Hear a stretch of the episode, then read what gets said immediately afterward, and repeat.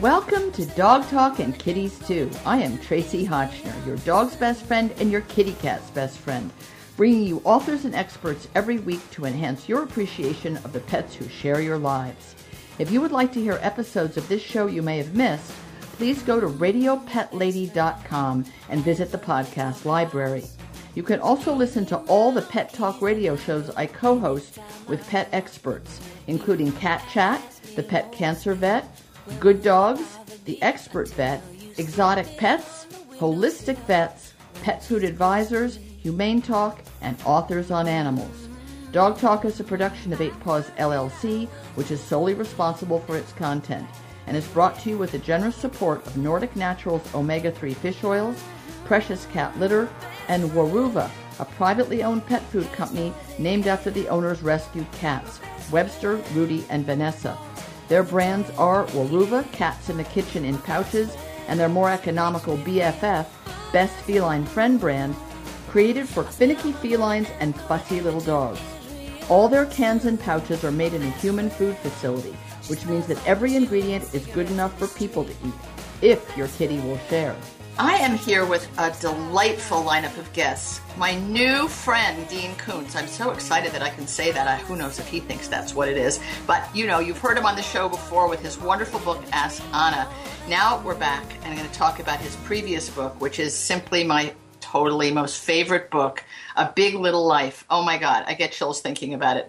Then Karen Morrow, who is the head of Freedom Service Dogs in Colorado, one of the oldest service dog organizations in the country for veterans, is going to tell us a little bit about what it's like to have been in the field, in that field for so long. And Dr. Laurie Hess from the Center for Birds and Exotics in Bedford Hills, New York, is going to come on and we're going to find out that there are some similarities between our dogs and cats and even things like small mammals and strange parrots. But I cannot wait to say hello again to Dean Koontz. I'm so pleased you were able to make time for us again, Dean.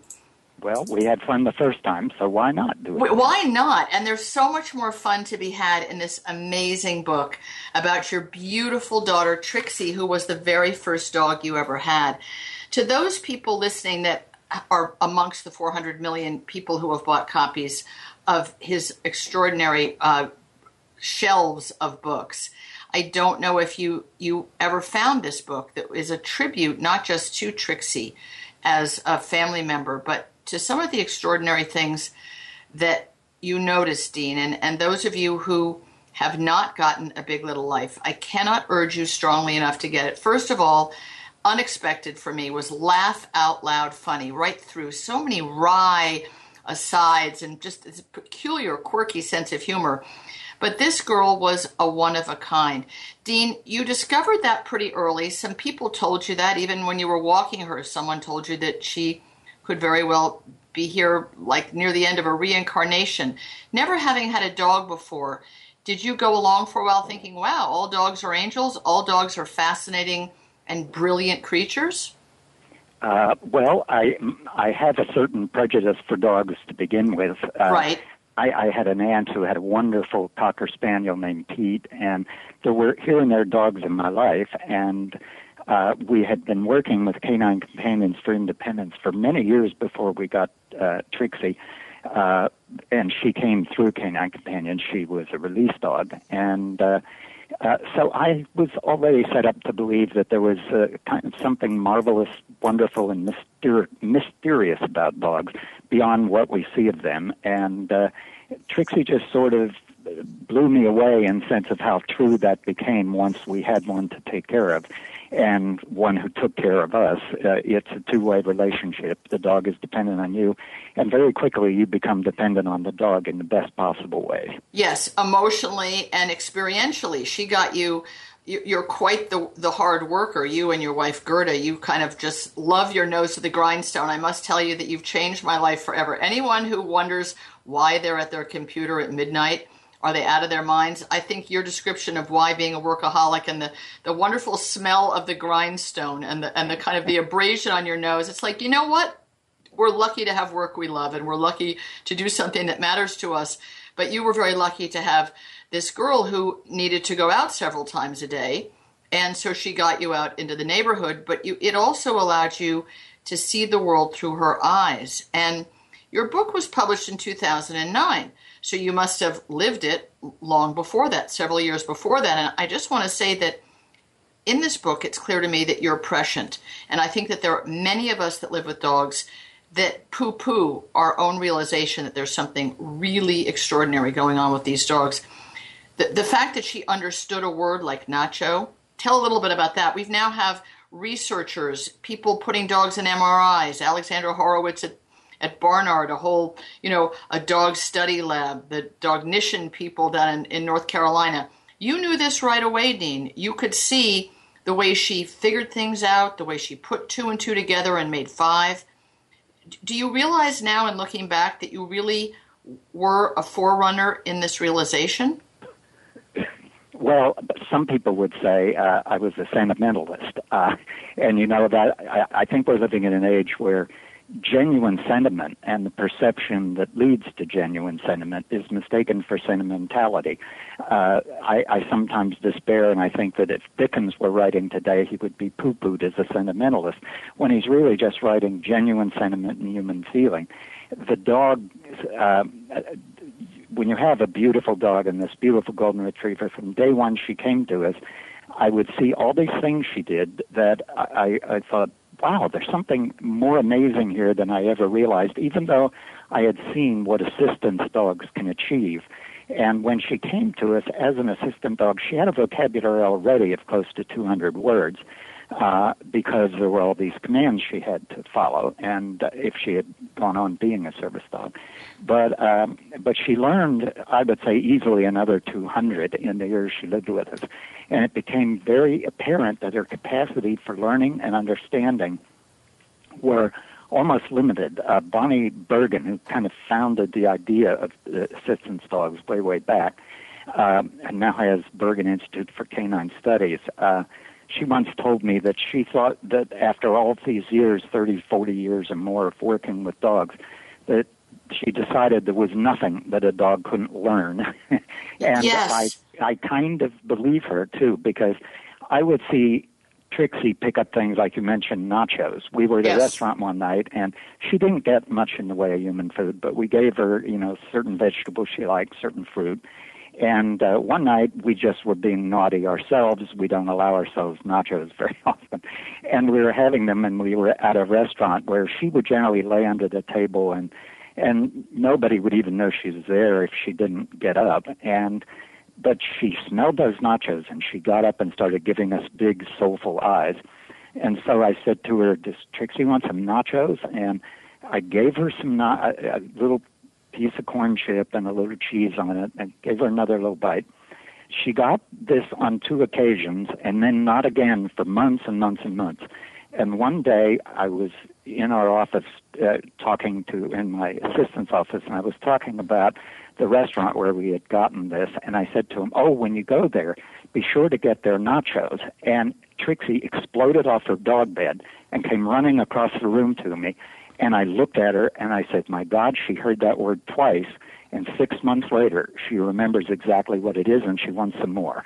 and you know what's great about the book, Dean, is that you have example after example of things that are clearly not a coincidence. And I think the other thing that comes across very clearly in the book, and for me was very nutritious emotionally and spiritually, is that you really are someone who has lived a very observed life and a very conscious life and an evolved life, you and your wife. I think that what comes through is a great sense of grace and of being as much in the moment as you can and understanding what that means.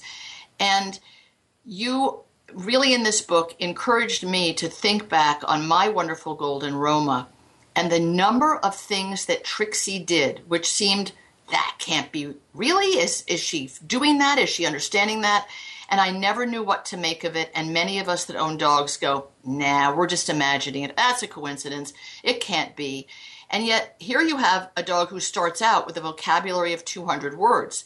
Now, there's that gentleman who has a book called a, a book about his dog, Chaser, to whom he has taught the names of 1,000 objects. Most of them are stuffed animals and they have something written on them in American writing. Of course, the dog can't read, but you know, the bunny is called Sylvester and the whatever, uh, the squeaky is called the blue squeaky, and the dog absolutely knows the difference. But in A Big Little Life, you show us that this girl came knowing a lot of words that were necessary for her work, but she was constantly aware of human language. And I think that that's something that most of us are not mindful of. We think, I, the other day I said garbage. I didn't even say garbage truck or garbage man. And the dogs are always closed in when the garbage truck comes for obvious reasons. And they and Maisie jumped up. She's not a golden retriever, but you know she has some golden retriever qualities, I guess. On the sofa that's by the window and barked out the window. Now that was before I read your book. But having read it, I know she absolutely heard the word garbage and was reacting to what she was expecting to see outside the window. Do you find that you have a number of people in your life that agree with your your realizations, are interested in them, think you're nuttier than a fruitcake, or what?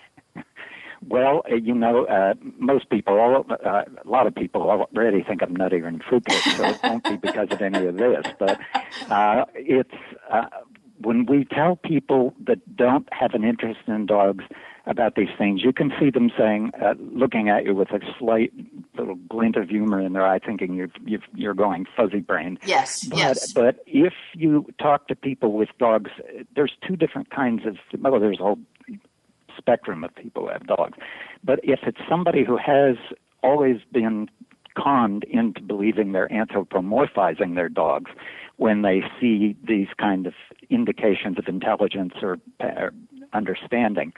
Uh, they can be opened up to the idea that much of what they've seen and what much of what they've just turned their mind away from is something bigger and stranger than they have been willing to face. And then they they are doing what you just you said. They begin to look at things in a different way, and it does open you to not only seeing dogs in a different way, but to seeing almost everything in a different way. I, I the world is an amazing, mysterious layered place, and our our lives make us look at it eh, eh, because we have so much busyness in our lives that we're we're not we're all natural philosophers. I mean that's part of the human condition, but we don't make any time or effort for it because we're too busy with other things. But when we start to open up to see some things in a different way, like seeing that there's more to dogs than this, um, than just being a pet or just being an animal that dashes around the yard and and is amusing, uh, then you start beginning to see other things in life that kind of give you a sense of wonder too.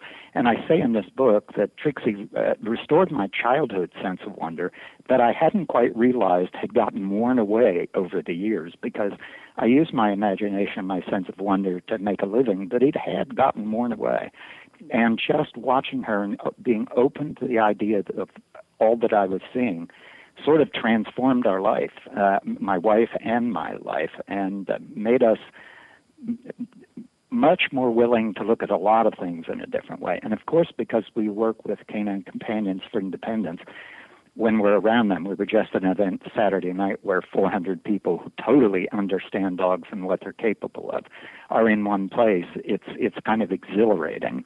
So I don't know. Uh, I don't know that I would have ever gotten quite to where I am in life uh, without that first dog, and now without the second one because they raised me up into a higher level of awareness. Call it a higher consciousness, but they certainly did that. And I think that that seeing that and having you describe your childhood, which was a very harsh childhood. I mean, those of us that think, oh wow, a super duper supremo best-selling author, hundreds of millions of copies, and therefore you think, wow, hundreds of millions of dollars, and yet you're living this extremely discreet, private, personal life in which the inner life that you have, and it includes, as a couple, it includes your dog, has so much depth that I think it's it's an incredible example to the rest of us. I think it really is. There's wonderful stories in the book. As I say, I laughed out loud. Just your descriptions of your two assistants and your kind of very funny tongue in cheek poking fun of whether they're actually working or what they're doing when they're not working. And it's so hilarious. There's, it's just a sense of humor I have never encountered elsewhere. But it seems as though Trixie encouraged that in you because she had a sense of humor. And Goldens do have senses of humor. Of course, many other dogs too. This is not to say this is just one breed, but it is one breed that has some very defining characteristics. You one of the things you did when she first came, which struck me, because I only know one other man who happens to have had a golden who he adored so much, Marmaduke, which was my dog Roma's beloved.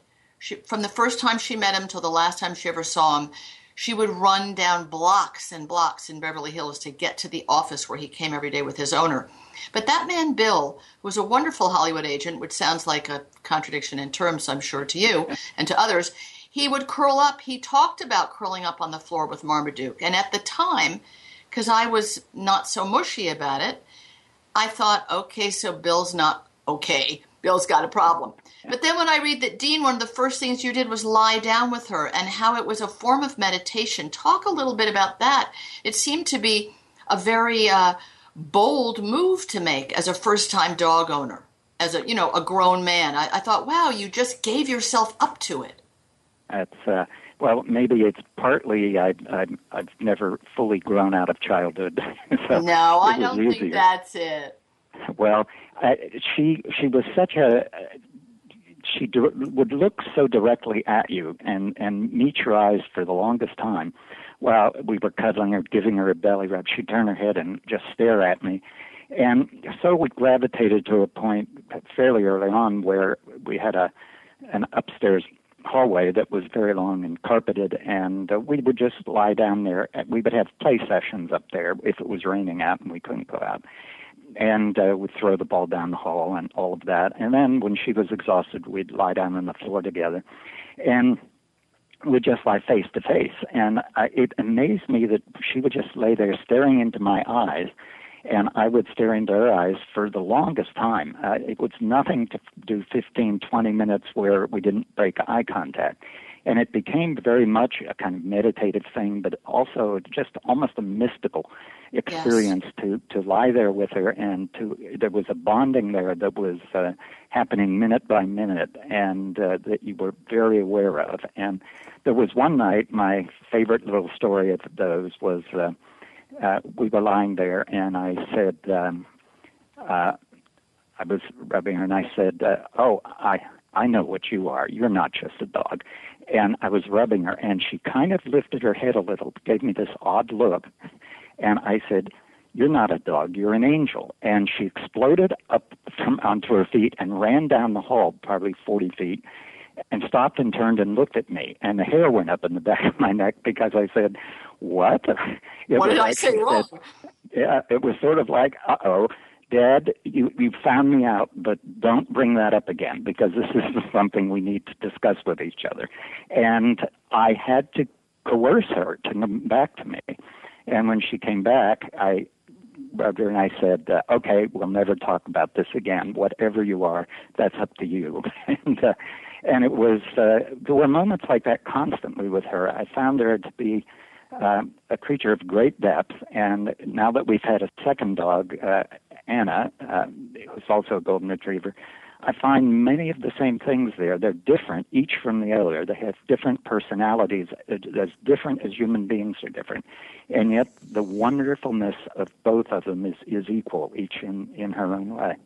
And, and also the picking up on people. That's another thing that you bring up of, of whether they pick out certain people that they don't like. Now, my Roma only liked certain people. It was a short list, and she would absolutely lose her mind in frenzies of circles when she saw this fairly short list of people, one of whom, by the way, was not someone I was crazy about. It's kind of like a Hollywoody kind of person. This was living in California. But you said that Trixie loved 90%, but when she didn't like the 10%, there, you discovered that she her instincts were really right on yeah, the biggest example I give in the book is somebody I call X. Uh, yes. Was, uh, somebody in a, a distant business relationship, somebody I didn't see but was involved in my professional life and uh, lived in another part of the country, and then came here to California a couple of times with business associates. Excuse me, I'm recovering from a little cold. I'll try not to cough more, but came here and Uh, well, I, will just let you catch your breath and say that the description of this man, he was like hell on wheels. This was the pushiest, most obnoxious. He wanted to tr- stay in your beach house. He wanted to have parties there. He was he, he wanted free books. He was relentless. And we didn't recognize this at first. It, the first time or two was this person had come with other people and seemed totally normal, but then came alone one time and and had not ever met uh, Trixie and wanted to meet Trixie, and that was to be key before we went and had lunch. And so I called Trixie down from, she was upstairs at that moment. I called her down to the living room. And she came to the brink of the living room, looked at our visitor, and wanted nothing to do with that person. And it was embarrassing uh, to the extreme because she clearly made her distaste clear, and she didn't growl or anything else. She just tried to slink away, and I would call her back, and she would huddle against me and look across the room. But when that this person got up from the chair, Trixie left the room, and she was adamant about it. I want nothing to do with this person. And at lunch, I suddenly discovered I was literally dealing with a lunatic. Yeah, and and, and, and, a, and a pushy, vulgar, obnoxious one. Yes, and, and she uh, had known it. Dean, I've, I've picked out a couple of things for you to read, but we've gotten to talking so long that I, I think I'd just like you to, to read the very end of the book, which is uh, it, it's so moving. I'm, I'm not going to have you to read the part about when she dies because both of us will be sobbing. I've already sobbed twice and I've reread it. But there's a beautiful part at the end of the book, very philosophical, and I think anyone hearing this will understand that this book needs to be on your shelf, whether you have a dog or don't. There's just so much so much richness to the book. So um, if if you would read that part, I, I, guess to set it up, really that that Trixie died peacefully in your arms at home, suffered very very little, and then you and this is your sort of philosophizing about it, I guess, after the fact. Yeah, this is. So I wrote this toward the end of the book. This world is infinitely layered and mysterious. Every day of our lives, we see far more than we can comprehend, and because the failure to comprehend disquiets us, we lie to ourselves about what we see. We want a simple world, but we live in one that is magnificently complex. Rather than acknowledge the exquisite roundness of creation, we take it in thin slices, and we view each slice through tinted, distorting lenses that further diminish its beauty and obscure the truths that await recognition. Complexity implies meaning, and we are afraid of meaning. The life of a seamstress is no smaller than the life of a queen, the life of a child with Down syndrome, no less filled with promise than the life of a philosopher, because the only significant measure of your life is the positive effect you have on others, either by conscious acts of will or by an unconscious example. Every smallest act of kindness, even just words of hope when they are needed, the remembrance of a birthday, the compliment that engenders a smile, has the potential to change the recipient's life if by the example of her joy and innocence a dog can greatly change two lives for the better, then no life is little and every life is big. The mystery of life is the source of its wonder, and the wonder of life is what makes it so worth living. On the importance of the human dog bond, and on the reason why we give our hearts to them, knowing what is to come, a character in my novel, The Darkest Evening of the Year, says this Dogs' lives are short, too short, but you know that going in. You know the pain is coming. You're going to lose a dog, and there's going to be great anguish. So you live fully in the moment with her, never fail to share her joy or delight in her innocence, because you can't support the illusion that a dog can be your lifelong companion. There's such beauty in the hard honesty of that, in accepting and giving love, while always aware that it comes with an unbearable price. Maybe, maybe loving dogs is a way we do penance for all the illusions we allow ourselves and for the mistakes we make because of those illusions. I just I can't tell you how, how deeply I am moved by the way you noticed your life and celebrate her life and live your life. And it, it is a great example to all of us. We've run out of time. I, I could talk to you for hours, and I'm sure everyone would be mesmerized to hear some of the incredible stories of Trixie and things she did and felt and saw and that you noticed. My show on Radio Pet Lady Network, Good Dogs, is co hosted by the three extraordinary Golden Retriever breeders and champions at Avidog. And we are going to devote the next month of that show. Each of the trainers and I are going to talk about A Big Little Life, about Trixie, and about things that it's made them realize or remember about the great dogs they have in their lives or had in their lives. And I just want to thank you for raising my consciousness and awareness of all the things that, that mattered with Trixie and without Trixie. And she's a great dog, and she's done all of us a great service, Dean. Thank you so much. Thank you for having me there. You're fun. I'll always come anytime you want me there. I can't wait to have you back. Thank you so much. Thank you all. And just remember this title, A Big Little Life. You are going to so be grateful to me and to Dean for having it. Thank you, Dean. Thank I'll be right back after this quick word with Karen Morrow and Freedom Service Dogs. We'll be right back. This show is supported by Vectra and Vectra 3D, the safe and effective parasite treatments you put on your pet's skin every month to create an invisible shield that repels and kills parasites on contact. Parasites that are a health hazard to all members of your family. Vectra is the anti-flea topical treatment that kills all three life cycles of the flea. Vectra 3D is the anti-tick protection, only for dogs, not intended for cats, but after the two-hour drying period, they can be around a dog who's been treated. Vectra is waterproof and safe for dogs, cats, and for the people in your family, too, with protection proven to last a full 30 days. Support for this show also comes from Nordic Naturals, omega 3 fish oil products that provide dogs and cats with the same premium quality pure omega 3 fish oils as for people. Research shows that even the best diets are deficient in the essential fatty acids found in omega 3 oils, which our bodies cannot produce but need on a daily basis. Omega 3 fatty acids EPA and DHA are natural anti inflammatories used by the body for skin, bone, and joint health and for brain function.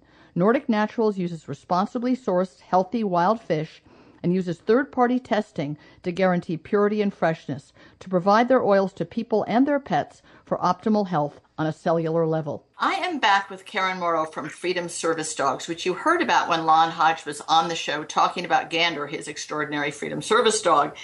Karen, welcome to Dog Talk. Thank you so much for taking time from all of your busy duties to tell us a little bit about what it's like to be the pioneering organization in the country that recognized the need for veterans to have service dogs um, a long time before these current wars or even the wars in between. I mean, you really, um, you guys stuck a flag in the sand and did you feel ignored or unrecognized or misunderstood for a long time?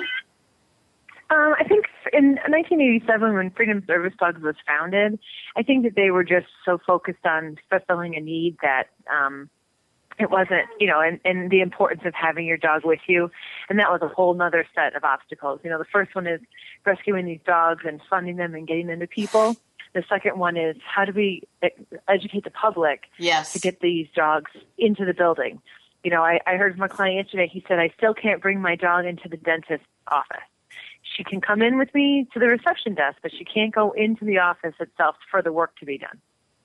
And how do you feel about that? I mean, what we understand that if someone's suffering from PTSD, that the sound of a drill, the sound of most anything, the feeling of something can trigger a panic attack, a depression, a catatonia. I mean, PTSD is is now a well documented condition.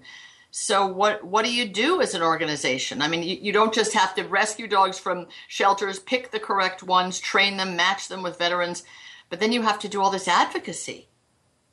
Yeah, you know, there's a there's a big advocacy piece to it as well, and I think what we do is um, the client works with you know whoever the providers are and the VA, and we continue the education process. It's just astounding that there still is such a thing, especially now because there's so many kinds of dogs that are considered considered service dogs, and that's another new piece of it. You know, well, I'd also comfort like animals. to say that, that one of the things we've talked about on this show um, in the past that I'm sure disturbs a lot of your veterans and a lot of you know those training the dogs is that there are some very wicked, naughty, selfish people that have no particular condition other than general anxiety about being humans on the planet who are buying these service dog vests and schlepping these dogs into all sorts of places just because they feel like having their dog with them. And to me, it is a great insult to the really highly trained dogs, skilled dogs, functioning service dogs, and the people that they're serving that these other people are elbowing their way in just because it feels good to them. Is that something that you just ignore? There's no way, nothing you can do about it?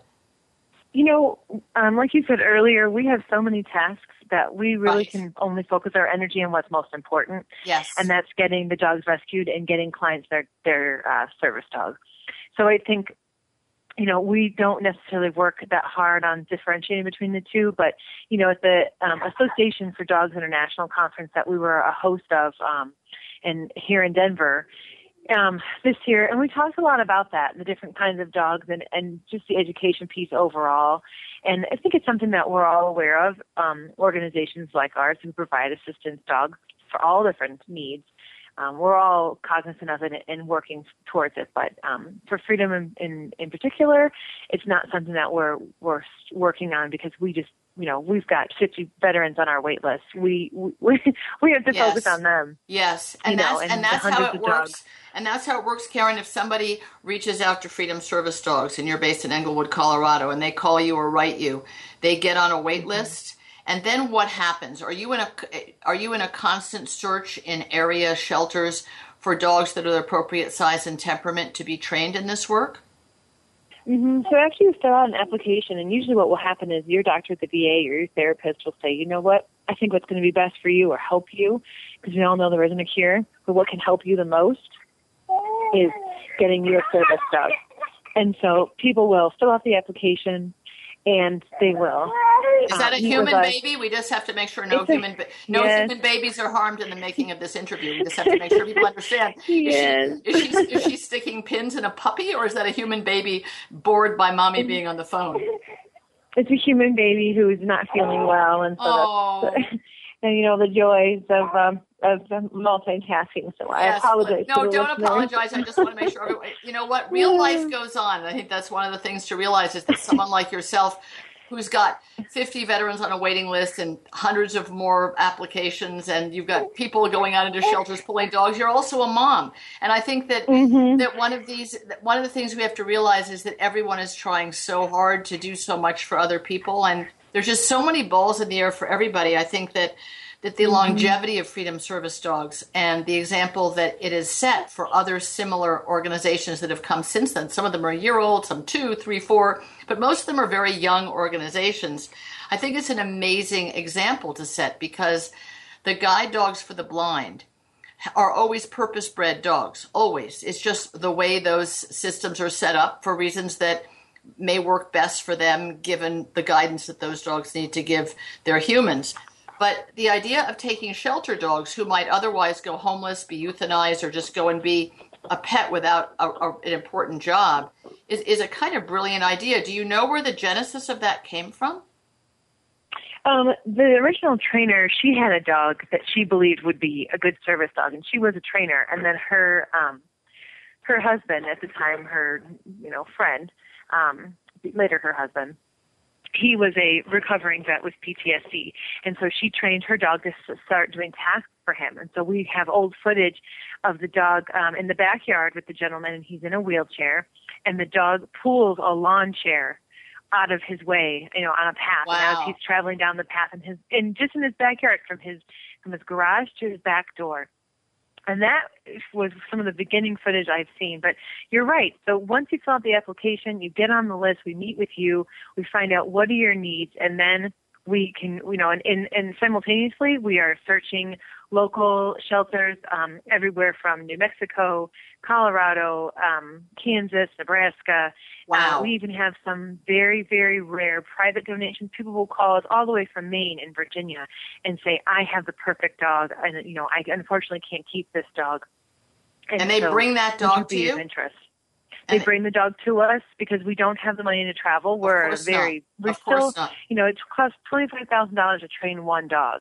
Wow. And that cost initially starts when we rescue you. So here you are, you a rescued dog. We have to pay all of your medical bills and everything up front. We need to make sure after you pass the temperament test and we've brought you home to freedom and to the campus, then we have to find out are you healthy?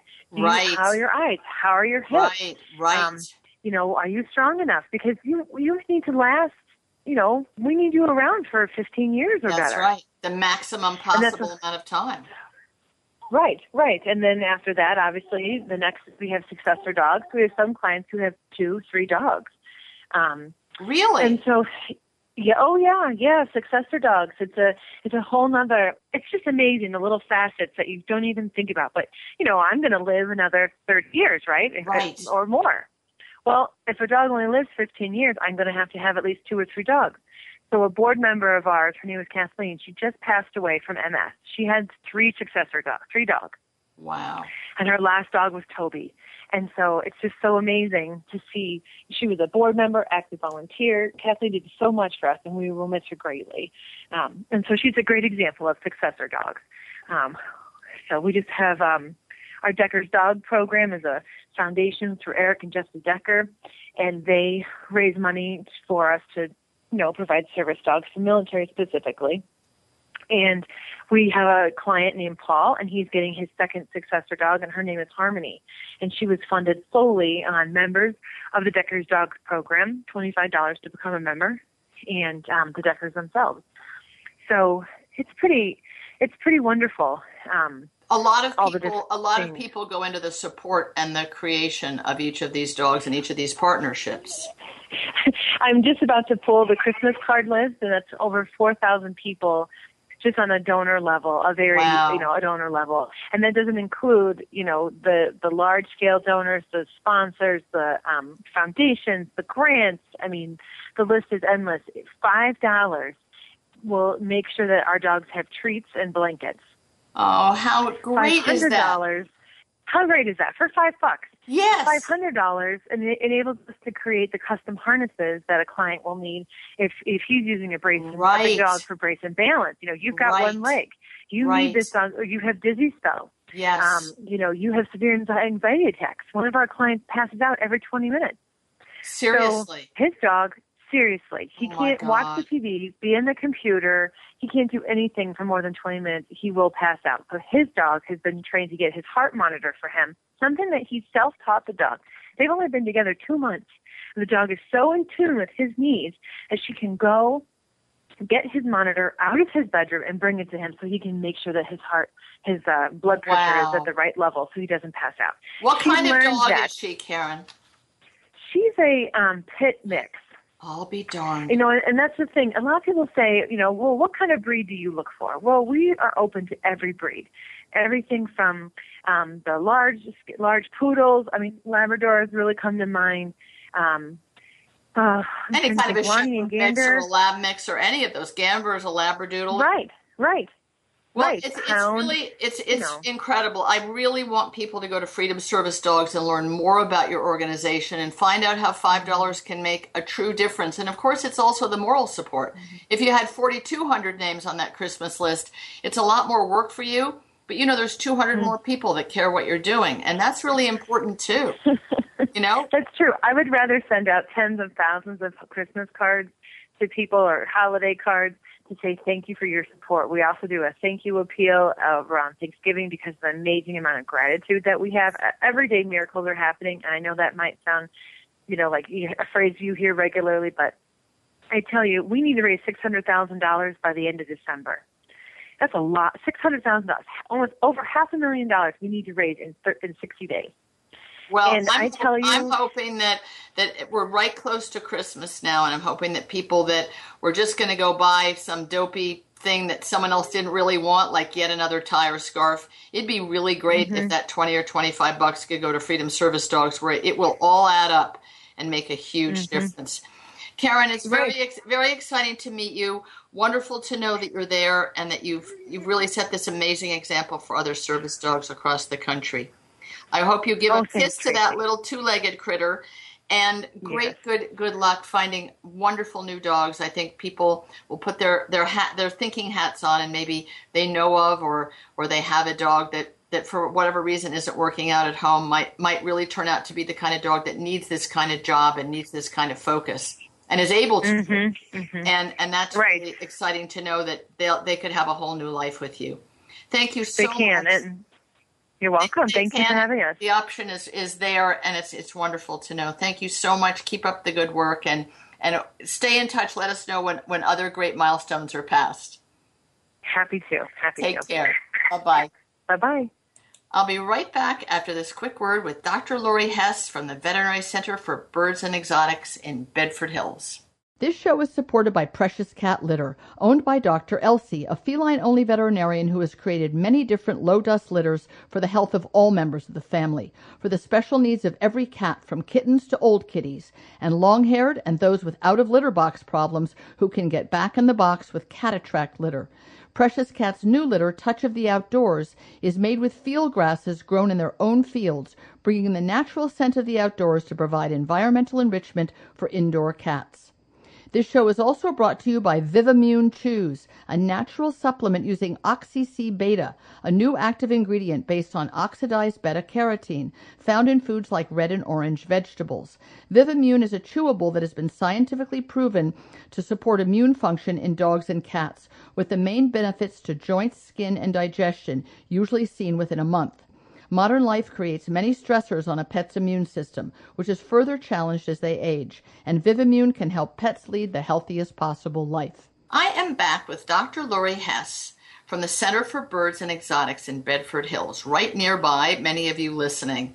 Dr. Laurie was a, a, guest on Exotic Pets, my Radio Pet Lady Network show, and she is seriously the fountain of all knowledge where birds and herps and small, warm, fuzzy things are concerned. And I could not wait to have her on Dog Talk so that we could kind of shop and compare the differences and similarities between these various kinds of pets and the dogs and cats we're used to. Dr. Laurie, welcome to the show. Thank you so much for having me back. Well, it's a delight. And, you know, it's so funny because while I was on hold waiting for you, I could swear there was something in your in your outgoing message, you know, pre-recorded about brushing your parrot's teeth. Yes, actually, very very important. Oh um, it's actually my not, It's actually goodness. it's not well, it's not brushing your parrot. It's really brushing your ferret and Oh, your bearded dragon's teeth. Those are Ferret and your Ferret. bearded dragon. Oh ferret and your God. bearded dragon.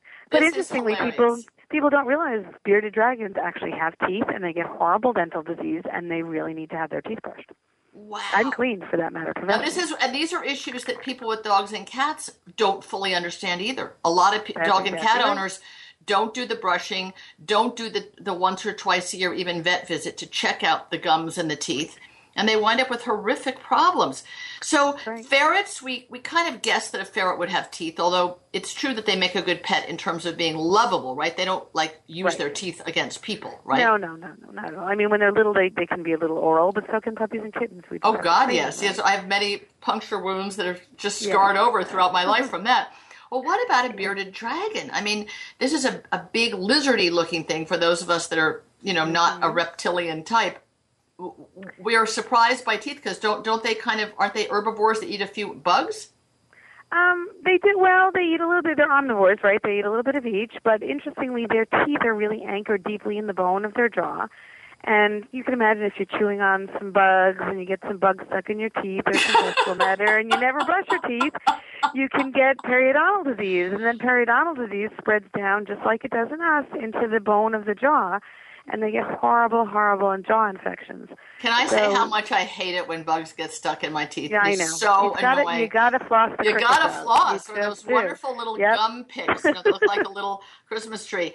Heavens to Yep. Betsy. When we were talking on exotic pets, and, and those of you that have exotic pets, you have got to listen to my interviews with Dr. Laurie. And if you don't have them, it's worth listening just to be in awe of what goes into the the proper stewardship, husbandry, lovingness of these v- wild variety of of animals that people own, separate from dogs and cats.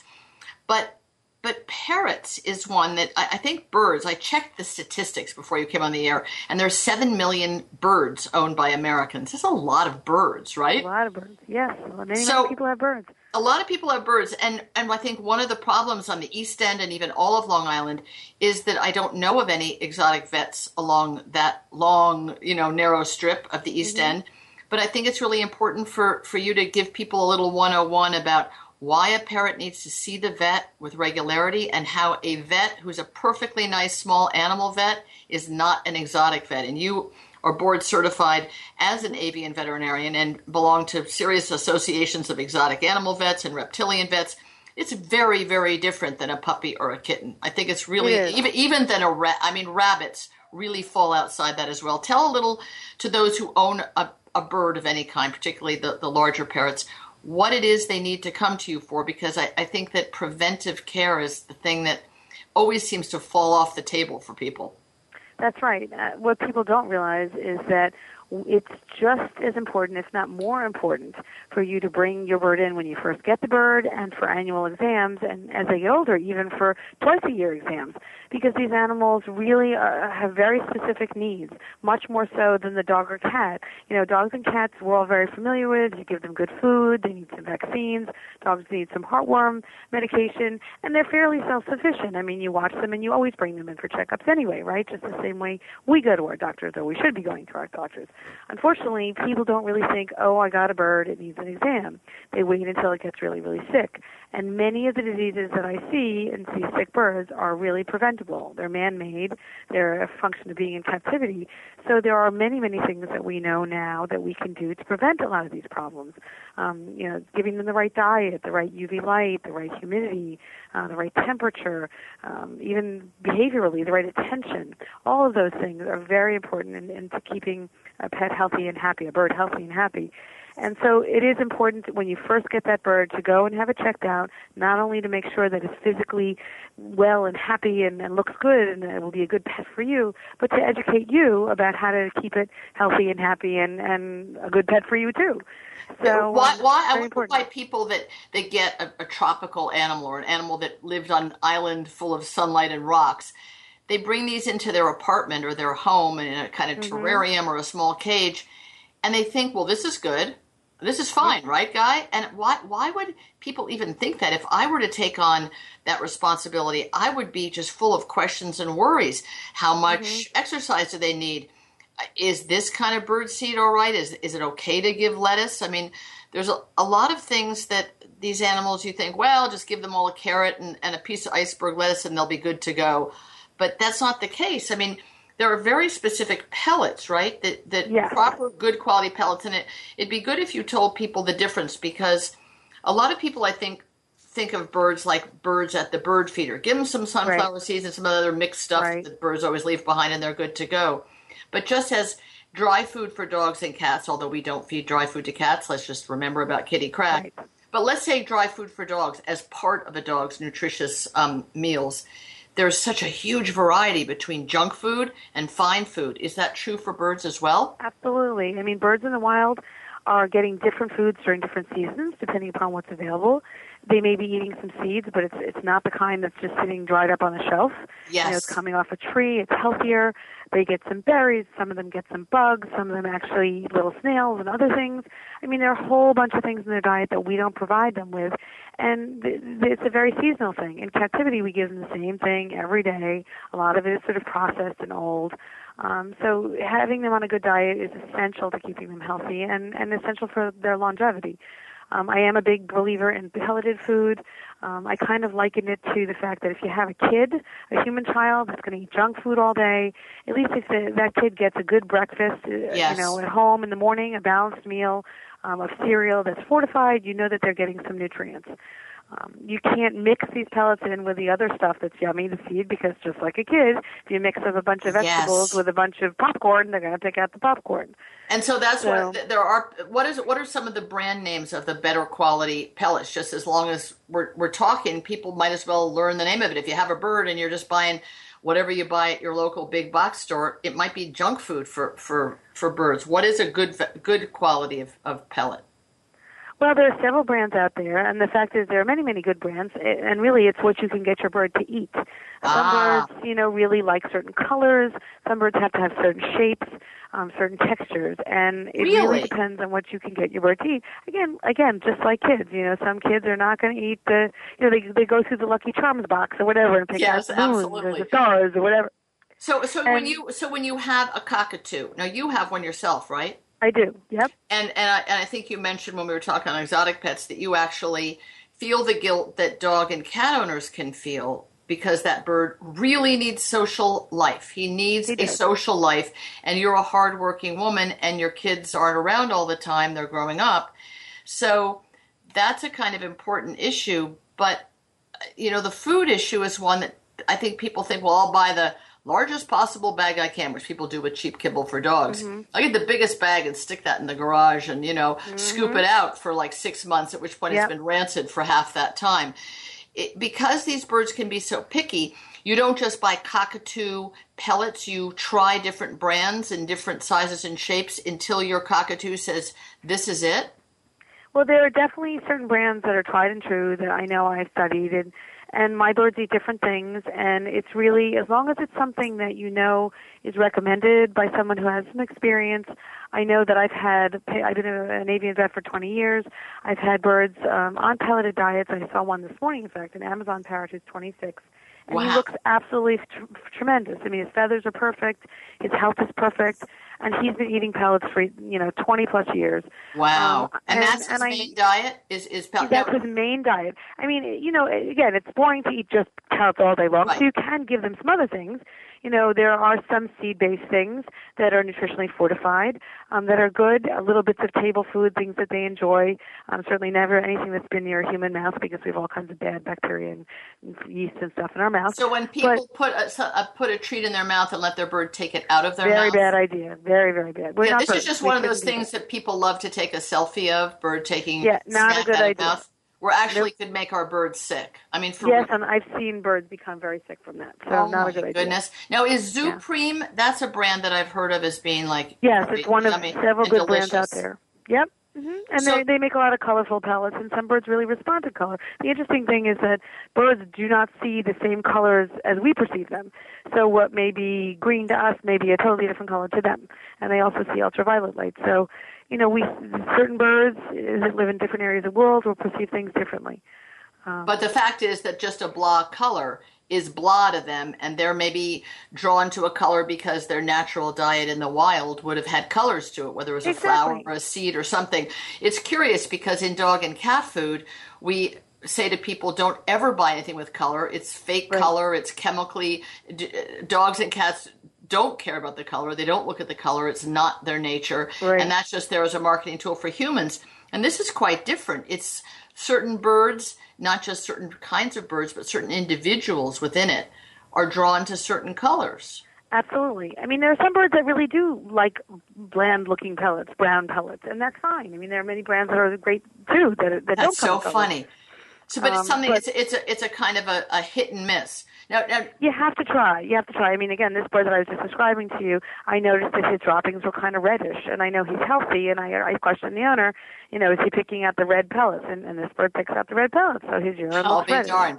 But when but when a good company makes colored pellets for a bird, they're using natural dyes. They're not using Yes, the food dye dyes. number four. They're using Right. Good No, it's all quality fine. food dyes. Nice. And what about a bearded dragon? Is that something? Do those guys come waddling in quite often to your office, or do you have to ever make a house call for a boa constrictor? Oh, we've made house calls. I mean, I've made lots of house calls. I only make house calls now, unfortunately, for for large groups of animals, just because it's so timely, it's time consuming. sure. Um, and often it's very hard to do house calls because when an animal's really sick, there's very little I can do at someone's house when I don't have an right. You need your conditioning or- equipment and your staff. all and- that stuff. But um, but yeah, I mean, all animals, whether they're bearded dragons, pythons, birds, bunnies, these are all animals that we raise in a different way in captivity than they are housed or, or that they live outside and in the wild. So we know better today than we have in the past about how to keep them healthy. It's still not exactly the same as replicating the natural conditions outside with the fresh air and the sunshine, but that we do know that there are several things we can do that will make them live longer and be healthier. And those are the things unfortunately a lot of people are they're not conveyed to them when they get their pets because a lot of what's out there, whether it's on the internet or in the pet store, a lot of it is outdated material. A lot, you know, you really need to go to someone whose whose job it is, like my job, to stay up on this Yes. and make sure that I'm educated so that I can keep current and tell you the most current information about your pet. Which is true of all of the members of the exotic um, animal vets. I mean, you all Exactly. share, which like the, the veterinary oncologists.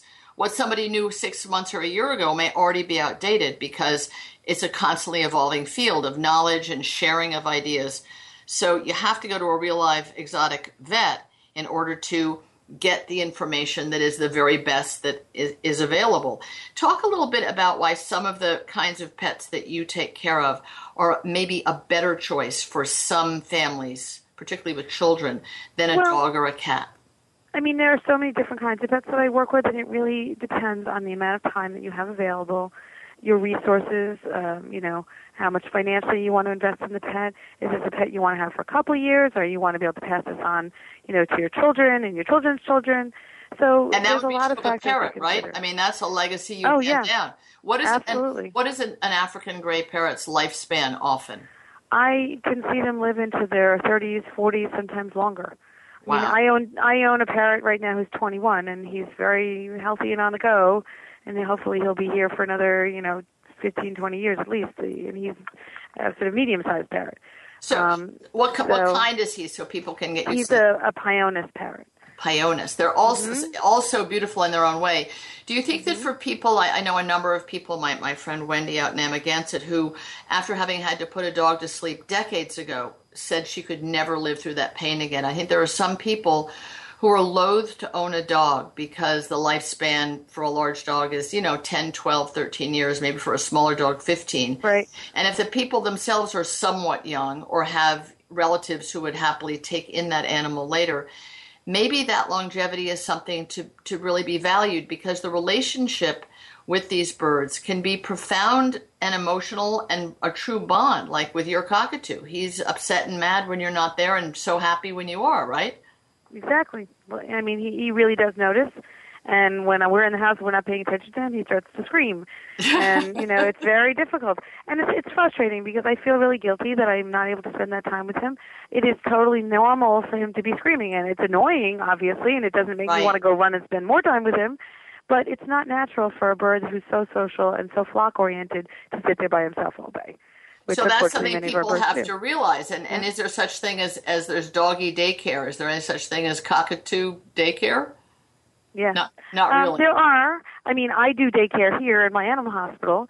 There are people who sometimes feel really horrible that they're out all day, um, and they'll bring in their animal, and we will give it attention. And sometimes they go away just for over the weekend. Um, I have Nice. had, yeah, because they they really, you know, they feel bad that their animals are alone, and they can't. Even if it's just for a short period, these animals are really, really needy, and they get very, very stressed out. I mean, there have been some families that are rebuilding their homes, literally the remodeling, and they, their animals get stressed by all the noise and everything, and they will literally board them with us through the remodel. wow. So, you So, know, so it's- I think the real the realization is that the human animal bond is there for all kinds of animals, and the and the needs that we need to provide for are as as different as as each individual and as each species. But I think it's an important resource to know that you're there in Bedford Hills, New York. That anyone who already has a bird or an exotic, or better yet, you're considering it. You do, as we finish up, Dr. Laurie, you do meet with people in order to to educate them ahead of time about what they're facing or what they're gonna what their challenges will be. So they say that's no problem, or they go, oh my God, I'm glad you told me, right?